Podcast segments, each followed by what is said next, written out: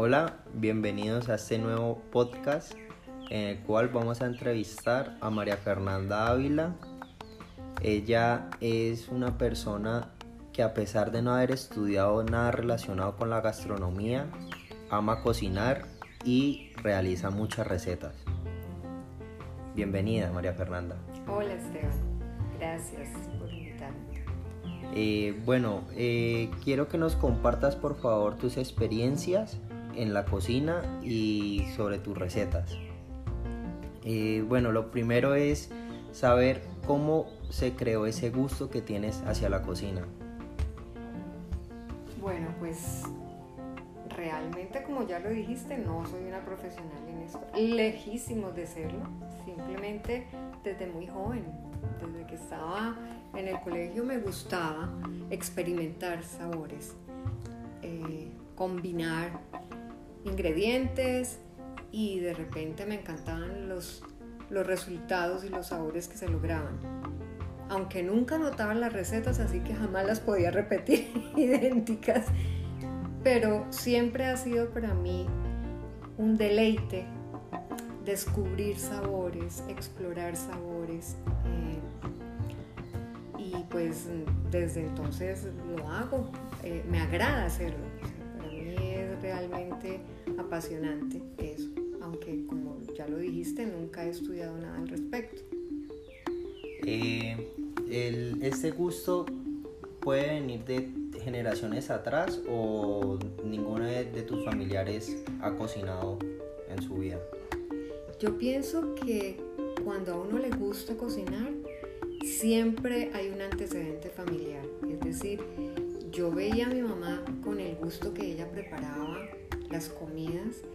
Yo veía que a mi mamá le encantaba prepararnos cosas ricas y tal vez ahí es donde uno empieza como a enamorarse de eso, de los sabores, de ver que otra persona lo está haciendo con amor. Entonces también uno quiere hacer lo mismo, se encanta y se enamora de eso. Eh, ya que mencionaste los sabores, ¿hay algún sabor que te apasione más que los demás? Es decir, digamos los sabores franceses o los italianos o los propios colombianos. ¿Hay alguno que te apasione más cocinar? Eh, en cada región, ya sea dentro del país o por fuera del país, siempre he descubierto sabores que me encantan eh, no podría decir que haya uno así a nivel de región que sea como lo que más me guste, no. Yo soy muy inclinada como los sabores que tienen como, como esa base de, crema, de, de, algo lácteo pero sin ser hostigante.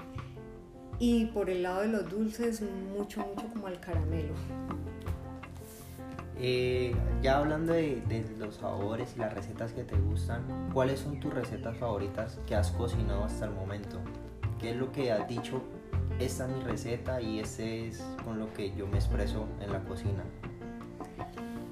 Uy, eso es difícil porque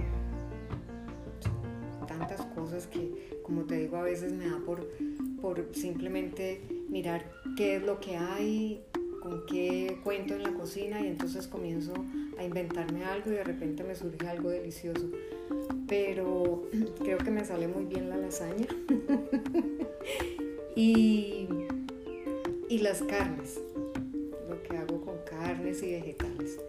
Eso pienso que siempre me sale como bien. ¿Y actualmente tienes un referente para tus recetas o nomás inventas todo?